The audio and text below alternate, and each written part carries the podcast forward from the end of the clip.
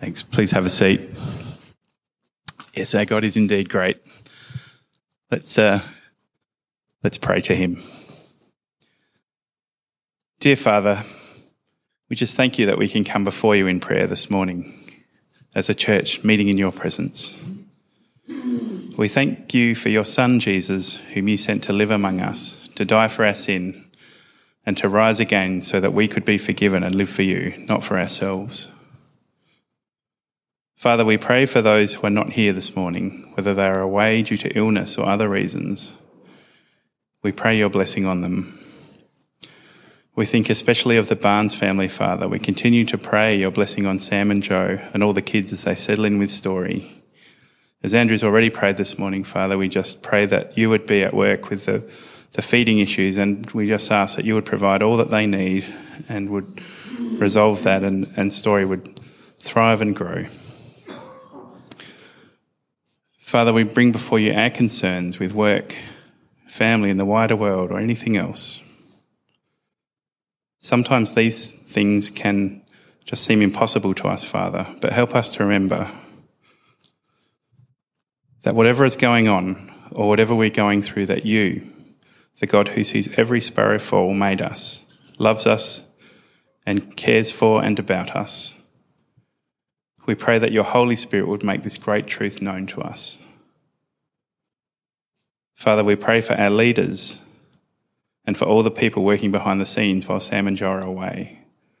Thank you for their gifts and willingness to serve you and us. Bless them as they work to grow our corner of your kingdom. Finally, Father, we pray for Carol and Bev as they come to share with us this morning. We thank you for what you have given them to share with us and ask your Holy Spirit to enable them to do so faithfully and boldly. Give us ears to hear and hearts to listen, we pray, in Jesus' name. Amen.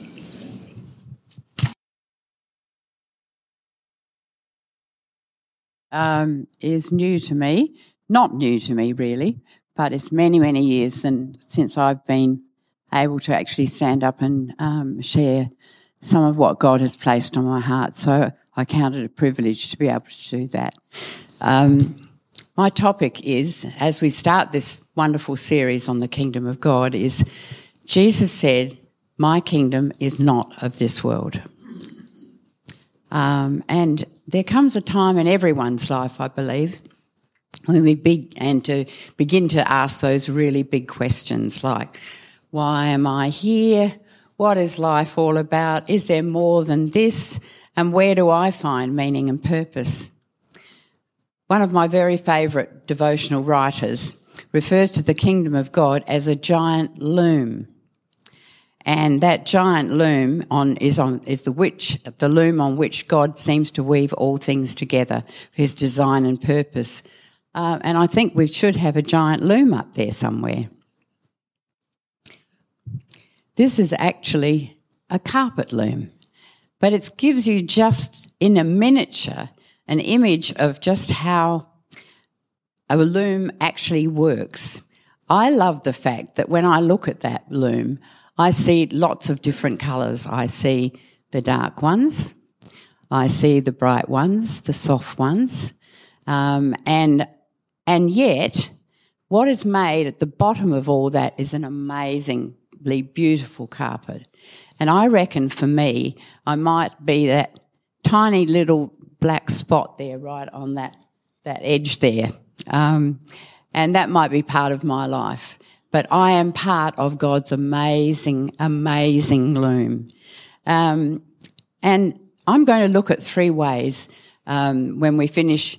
Just think about that loom just for a little while. We'll leave it there for a bit, but I'm going to look at three ways in which um, we can understand the concept of the of the kingdom of God. Uh, but Matthew actually describes it quite often uh, as the kingdom of heaven, not the kingdom of God. Um, the, there are two ways which are biblical, and the third way I'm going to share are just some of my early encounters with God when I was just a teenager. Uh, and so, two are ways that will be biblical. In the Old Testament, it became the rule of God versus idols, which neighbouring kingdoms called gods. It was a theocracy where God uh, was known to them as Yahweh. Probably do better with these on. God was known to them as Yahweh. He was the ruler of his chosen people, and he made known his ways through the law given by to Moses, the prophets, and the tabernacle system of worship. But yet, from the beginning, in Genesis, when he created Adam and Eve, it was always meant to be a relationship, not a book of rules. It was always meant to be a relationship with him. As time passed and the family of men developed, uh, there were people highlighted in early writings like Noah, Enoch, Abram, uh, Joseph, and many more that are, if you know your Bibles, which I know many of you do, um, in Hebrews 11, they were all listed as people of faith, but not just people of faith, but people who had a relationship with God. Well, as time passed, the family of man um, continued in this. Every now and again, there were people who had this relationship with God. So when actually conflicts occurred with other nations, the Hebrews called on Yahweh, that was their name for God, um, to deliver them. And we see many examples as how um, through the Old Testament where Yahweh answered their prayers and and from time to time embarrassed their neighbours um, because they were calling on their gods. And there was one particular instance where we're actually told that they said, "Well, your has your God gone missing somewhere?" Uh, we won't say where he was, but um, he was missing at the time, so he hadn't turned up. But then I want to look at some examples uh, in the Old Testament, and the two of them are going to come from Daniel. I'm just going to get a glass of water.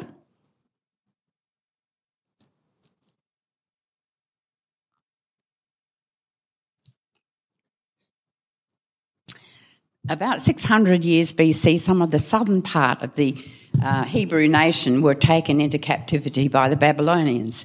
The book of Daniel records that four of these godly young men were especially chosen by King Nebuchadnezzar to be trained in their ways.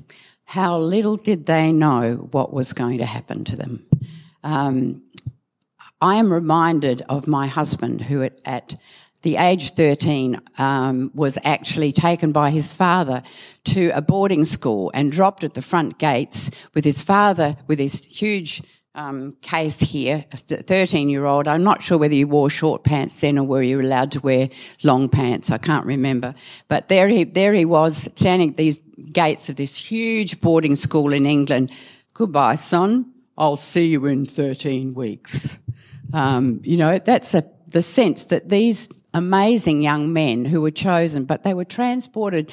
That's only a mini idea of the, the sense of abandonment um, that these young men must have felt leaving their homes and being sent to Babylon, from Jerusalem to Babylon, to actually sort of just sort of learn a whole new system. They were going to be trained in Babylonian ways. And three of those fine young men, and most of you know the names of these, and I bet if I had the kids here, I'd say one was called Shadrach, and they'd say Meshach and Abednego, um, that those, those young men actually were, their faith was put to the test because um, the cost of their, um, they would def- defied the order of King Nebuchadnezzar to actually set up and uh, he set up an idol of himself and that they had to bow down and worship him. Uh, but their disobedience, they said, no, we're not going to do that because we do not worship this God. Um, and so they were uh, shown, uh, thrown into a fiery furnace. Um, and uh, the scripture there is from Daniel uh, 3, and it's verse 16 and 18. And their reply was, if we are thrown into the blazing furnace, the God we serve is able to deliver us from it. He will deliver us from your majesty's hand, and even if he doesn't, we want you to know that we will not serve your gods or worship the image of the golden idol that you have set up. What an amazing statement. Um, there are Christians, you know, in many parts of the world today that face that same kind of decisions. uh, and they are um, incarcerated for that very reason because they are, have refused to um, serve another god or uh, a kingdom which is a kingdom of idols. Um, and the amazing thing is that God saved them from the furnace without even a singe mark on their clothes. And we know that there was also in the story, there was a fourth man seen in that fiery furnace.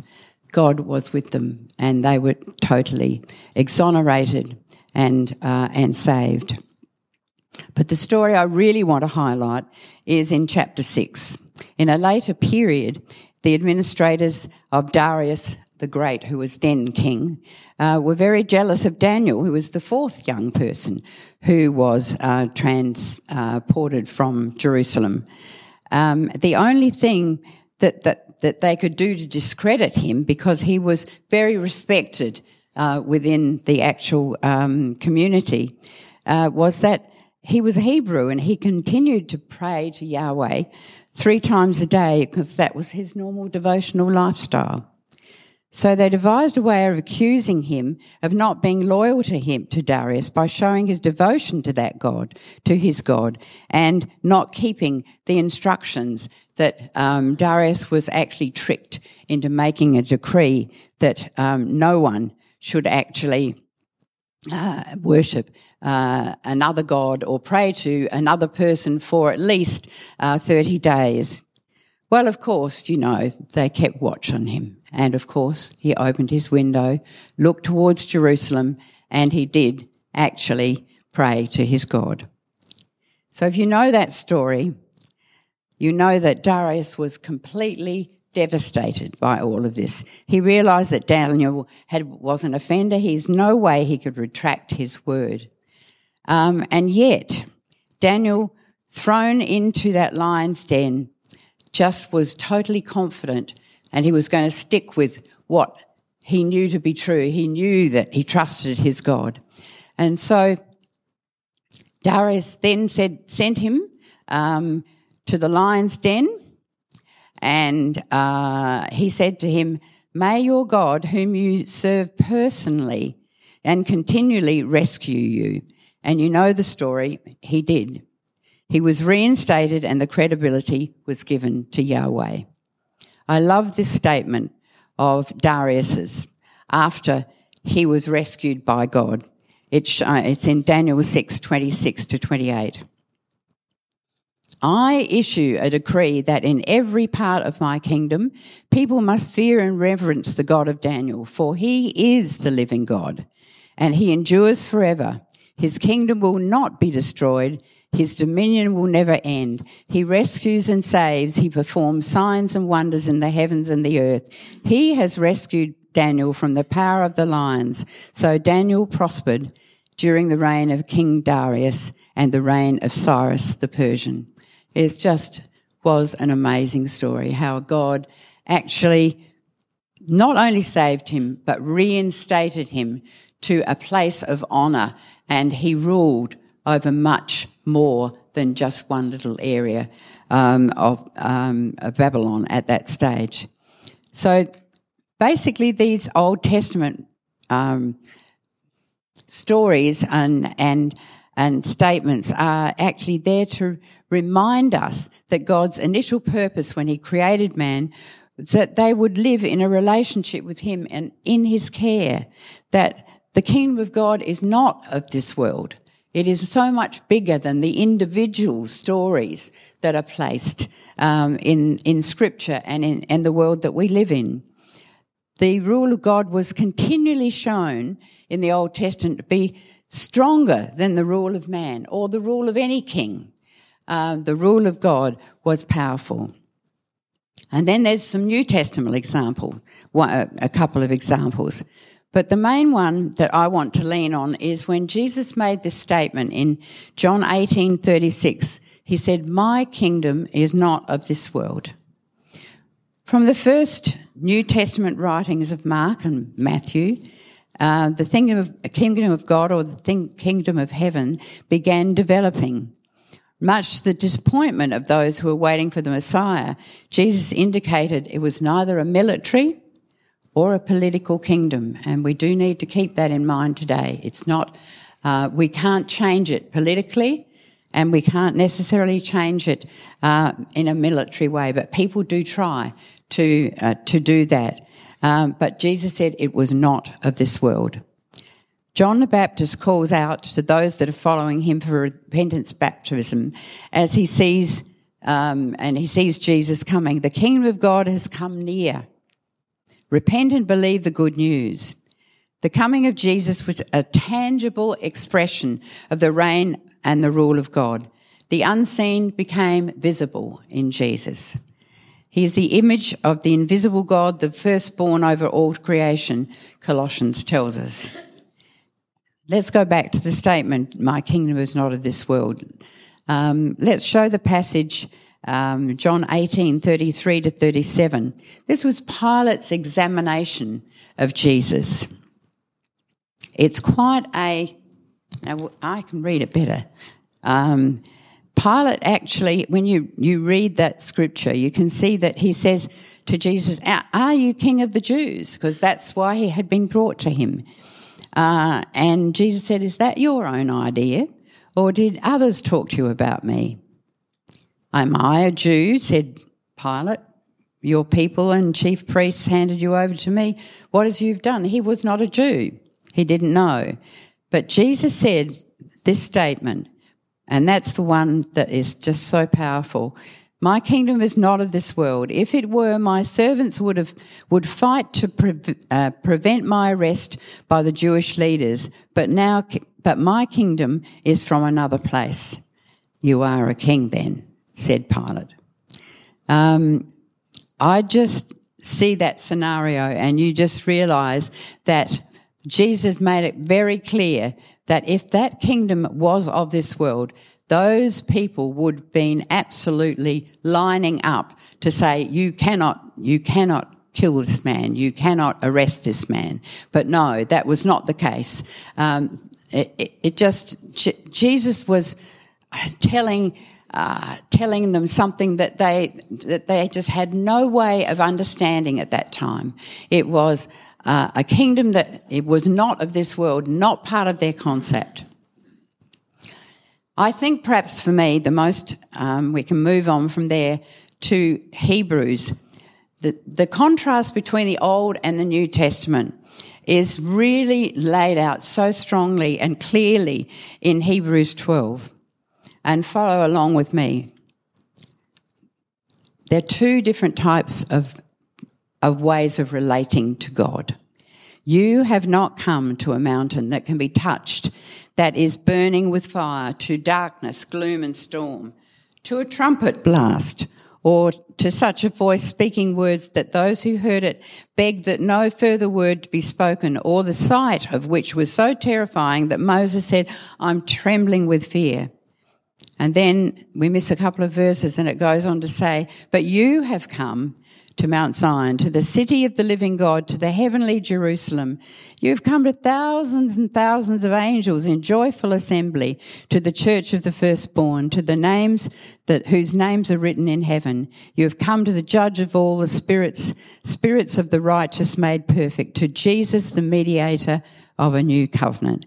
Therefore, since we are receiving a kingdom that cannot be shaken. Let us be thankful and worship God acceptably with reverence and awe.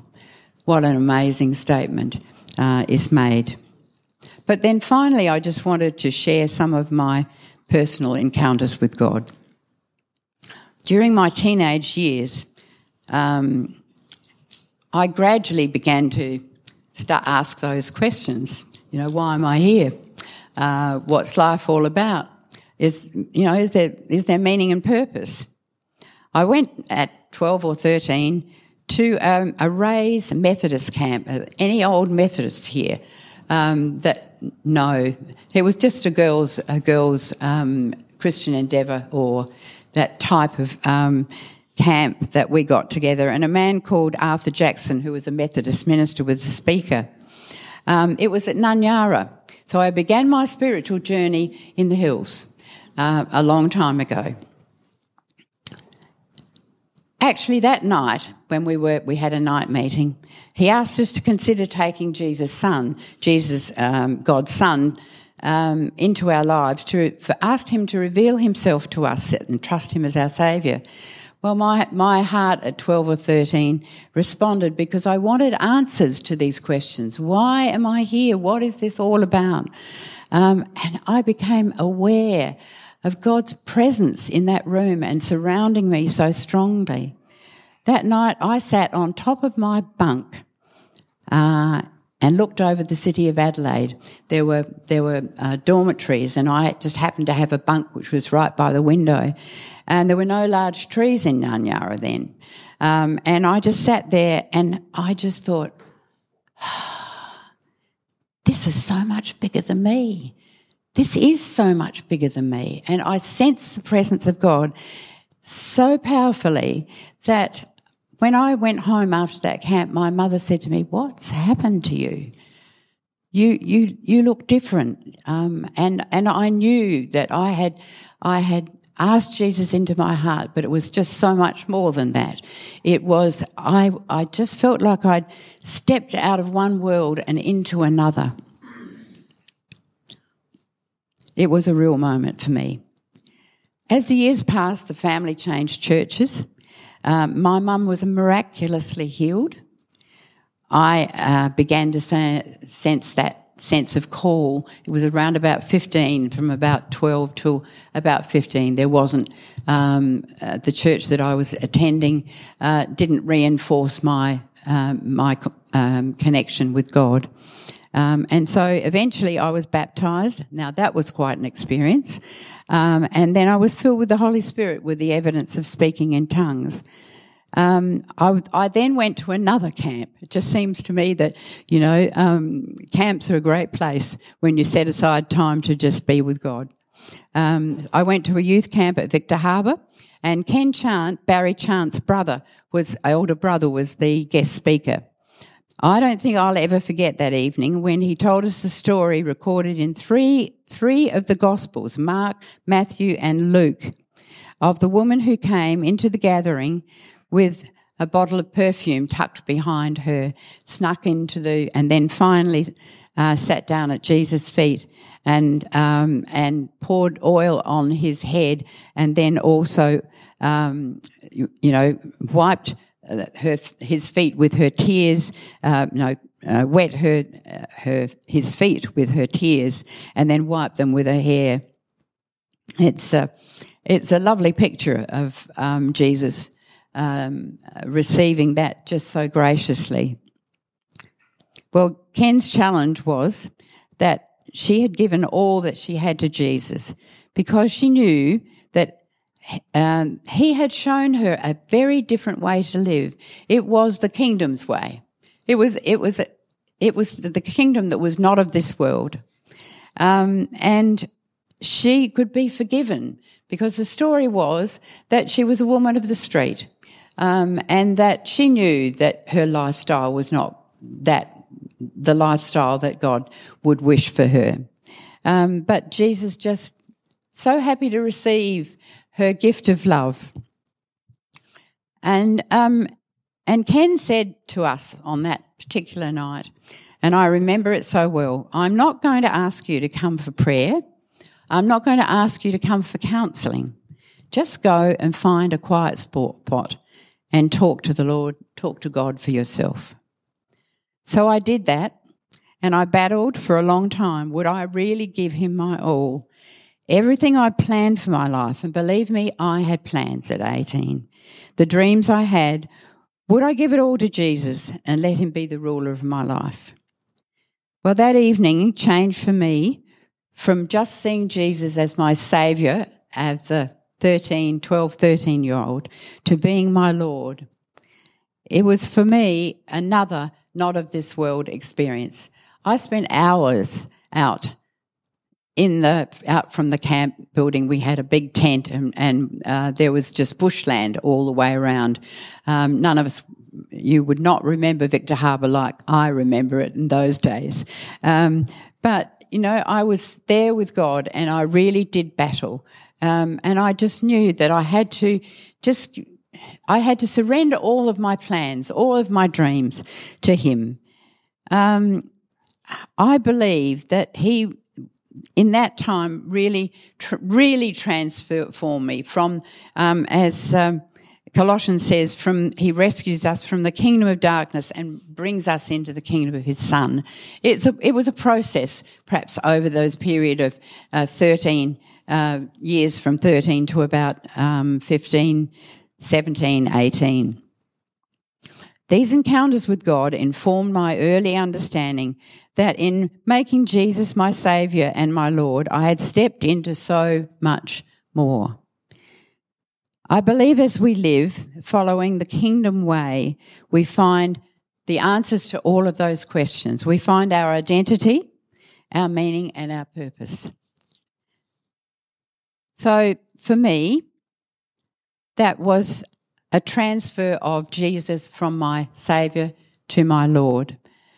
But much more than that, I, I also have understood as years have gone by that um, God's loom, giant loom on which He weaves the pattern of our lives, is uh, is at His doing, at His um, the, the, way He puts it all together, um, and the pattern of our lives and the weaving that takes place is really only only freely enjoyed and understood as we recognise and give that give ourselves. We we actually it's, it's an old fashioned word, but surround surrender to the ruleship or the lordship of God in our lives. Um, and this has become a, a special quote for me. Uh, it's by Charles Spurgeon. Just think for a moment when you go to put your head on a pillow at night and rest, you know, that um, the sovereignty of God is the pillow on which a Christian can lay their heads. And that is so true. When you know that there is a God who is in charge of your life and he wants nothing but the best for you, you can truly, truly rest because um, you can go to sleep uh, and know that all is in his care. So I have to ask you that question. Can you do that? Can you lay your head on the sovereignty of God and say, all is well and no matter whether it's the dark bits in the pattern that's being woven or the bright, happy bits or the subtle bits where you don't really know what's happening, can you lay your head on God's pillow uh, of sovereignty and know that He really has actually everything under control? So, just finally, my my heart would say, from my heart to yours, can you find the space to spend time with God, wrestle with Him, and find the peace that comes only from a life that is surrendered to the rule of God. Thank you. That's over to Carol. Oh my goodness, wasn't that special? Uh, for those who don't know, you don't know me. Uh, my name is Basil. I mean Carol. Um, uh, that will become clearer as I speak. I could actually just rip up my message now after the kids talk, uh, but sometimes reinforcement helps us, doesn't it? Um, in the weekly staff meeting, the boss was complaining that he wasn't getting any respect, and this greatly concerned him. Later that morning, after airing his grievances, he went out and got a small sign that read, I'm the boss, and he taped it to his office door. Later that day, when he returned from lunch, he found that someone had put a post it note on the sign that said, Your wife called, she wants her sign back. Can I ask the question who's the boss in your life? Bev has certainly touched on that through her message. May 3rd is noted in our daily devotional because it began a new chapter in my faith journey we were asked to consider what, it, um, what is meant by the term the kingdom of God. In both the Old and New Testaments, the kingdom of God is his rule. The answer to the question is the kingdom of God is the rule of God anywhere. This means the kingdom is about sovereignty, as Bev said, uh, rather than territory. The kingdom where is wherever God has absolute authority, not how much territory he holds. The kingdom is the rule of God anywhere. Those words stopped me in my tracks as I remembered the words of Jesus The kingdom of God is within you. And very quickly the question came How much is God ruling that part of the kingdom in me? Back in January, I realised that this was something the Lord wanted to deal with in me. And it might have had something to do with this card I gave to Richard on our anniversary a few years ago. It's meant to be tongue in cheek, but I was very clearly the boss in my own mind. The Lord showed me how strong my self will is and that He wanted it to change. And it's a truly shocking thing when the Holy Spirit shows you who you really are without Him. To be honest with yourself, to allow the facade to be stripped away. One of the things I realised is that I am quick to pray for the Lord's blessing but very slow to obey the verses that tell me to be a living sacrifice, to die to self, to be prepared to take up my cross daily. It shocked me when I read Jeremiah 17 9 and 10 that says, The heart is deceitful above all things and beyond cure. Who can understand it? My heart deceitful above all things, beyond cure? The Lord whispered that it is only beyond cure if I insist on doing things my way.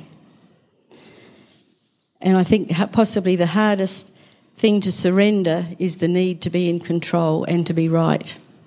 And I'm sure Richard is pleased when the times I do give up the battle. Reading and praying about it became a mission as I truly believe that dying to self is essential for kingdom living Friends gave me books about this issue, and I was encouraged to learn that many people are grappling with it at the moment. The church is the kingdom in miniature, and I believe that the Holy Spirit is refining it, making ready, making it ready for the work to be done before Jesus returns.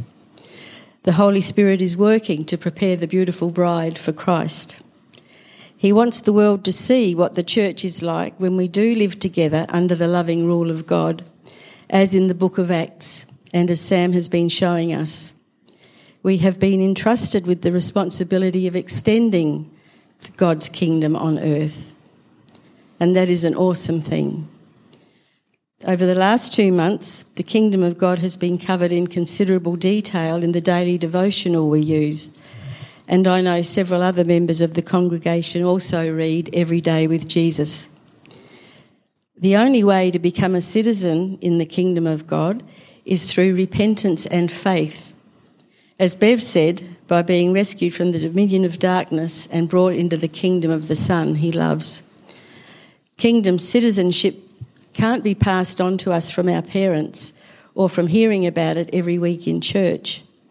It can only happen through that radical change that occurs when we receive Christ as our personal Lord and Saviour. But that is not a once and for all change. Our journey in the Christian life also requires ongoing repentance and faith, asking the Lord to forgive us for the sins we still commit and for the ongoing filling of the Holy Spirit. It is vital that we also understand how much we need the boundless grace of God, just like Basil did. Otherwise, we can get trapped in the downward spiral of trying to make ourselves better people. It is also important to remember that Jesus knew we would continue to sin, even though we have been born again. Because of that, he ministers now in heaven as our high priest and prays for us there. And I think that's just amazing to think of Jesus praying for us, praying for you. The journey for the past five months has involved learning what it means to die to self. I'm still learning about it. I'm making very small progress with actually doing it. Everything I have read has given me a broader understanding and a deeper desire to decrease in my self will so that Jesus can increase in me. But I know without a doubt that I have only touched the tip of the iceberg. There is still more change, much more change needed. But rather than feeling unworthy, as I would usually do, I have actually felt blessed to be included in the restorative work of the Holy Spirit, and that is a big step for me. I was reminded that God disciplines those he loves, and he is so incredibly patient in the way he does work in us. Something I read just a few days ago really spoke to me. Christianity is not a narcotic that dulls you into obedience. It involves battle. It's excruciating to give up control. But that is why we must not feel despair if we are struggling. To struggle does not mean that we are incorrigible. It means we are alive. And when we arrive in heaven, we will be able to say, yes, there were real struggles, but by God's grace and His presence with me in them, Jesus is my Lord. No one will ever love you like Jesus does. No one will ever know you better or care for you more deeply for your wholeness and your health, your spiritual health. And He is not intimidated by past failures, broken promises. He will make sense out of our brokenness. And as transformation happens, you become more truly yourself. And I am becoming the authentic me that I was created to be, instead of the me that I have created. The change comes not by trying to do more or be a better person or a better vine like Basil was.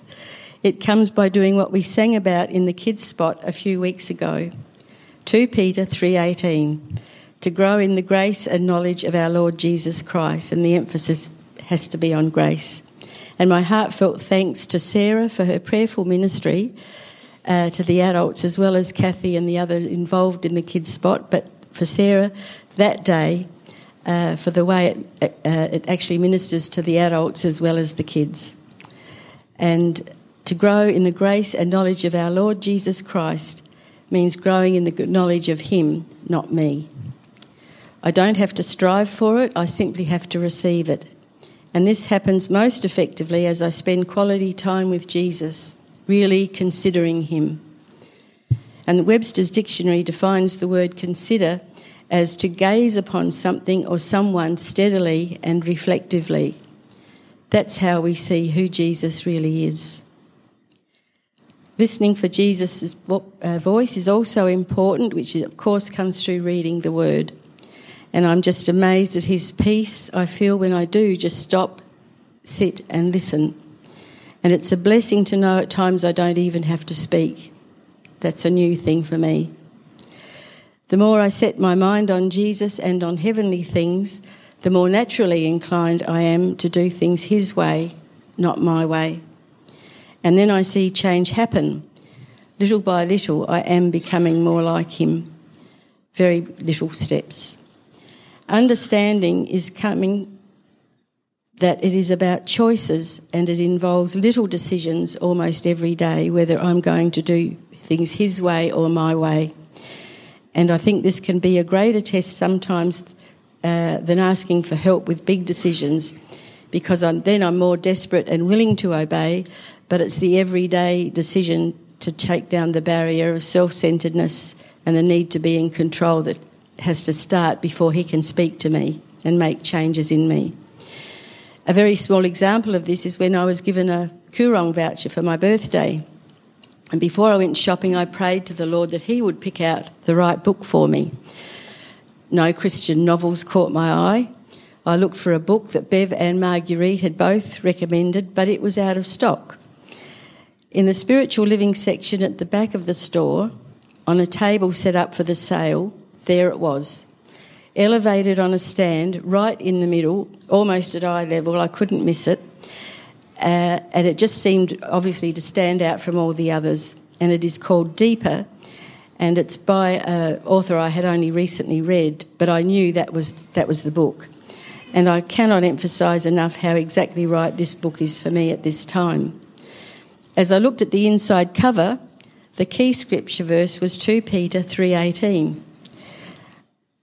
Grow in the grace and knowledge of our Lord Jesus Christ. Have you got it yet?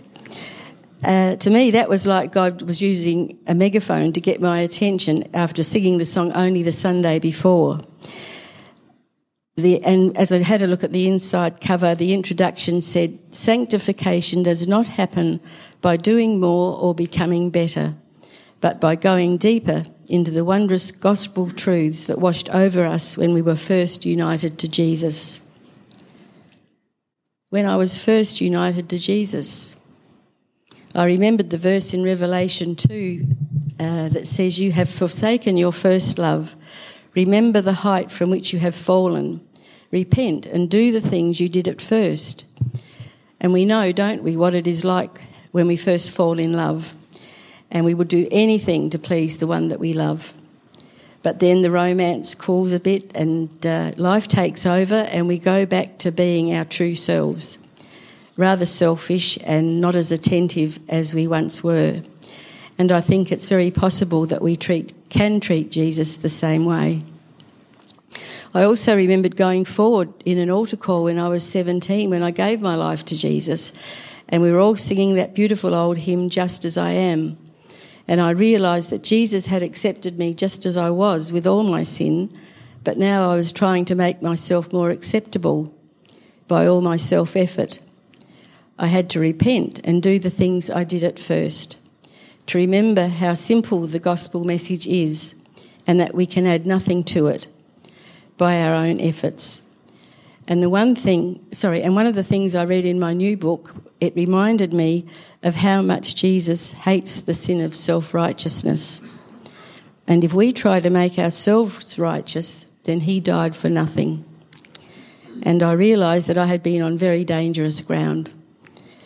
After struggling on by myself for so long, it's no wonder such need of transformation by the Lord is needed.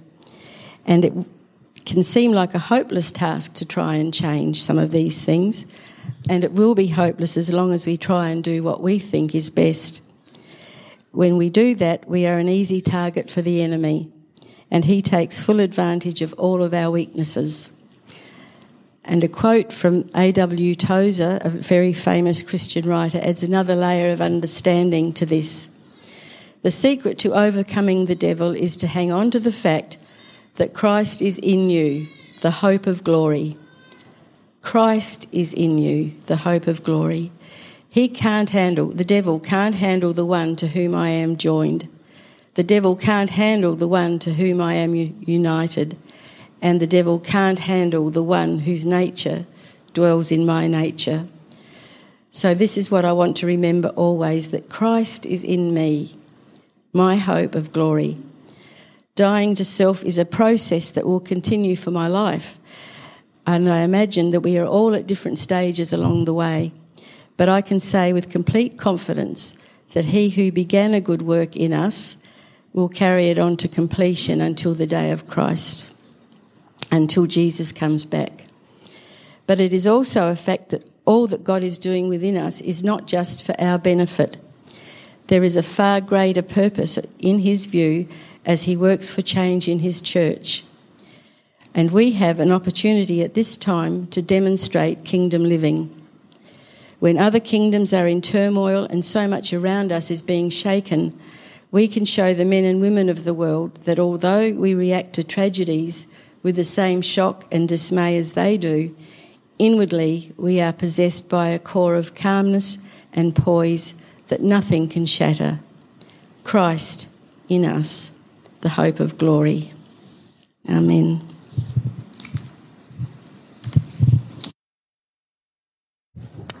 Thank you, Carol and Bev. That was amazing. Um, we're going to finish the service with a song, so if you'd like to stand with us, thank you.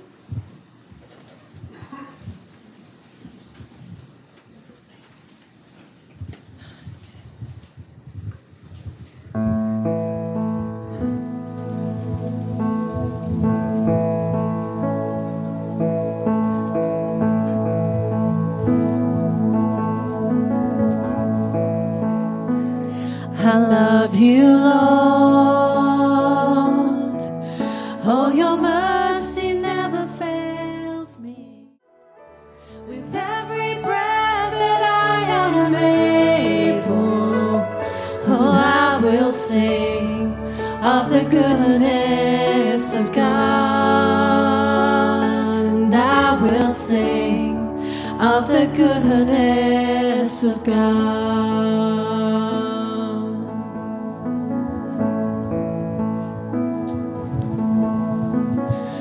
Thank you, worship team, and uh, thanks everyone for coming today. Thank you, Bev. Thank you, Carol.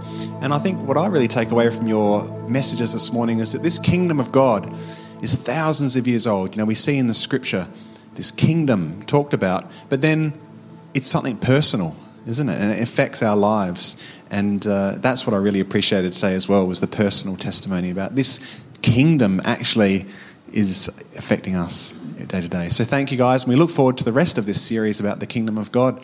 So stay warm, have a great day. God bless. And uh, please feel free to grab a coffee. Uh, join us in the prayer room if you'd like prayer for anything. There'll be people there. So God bless you. Have a wonderful week. Thank you.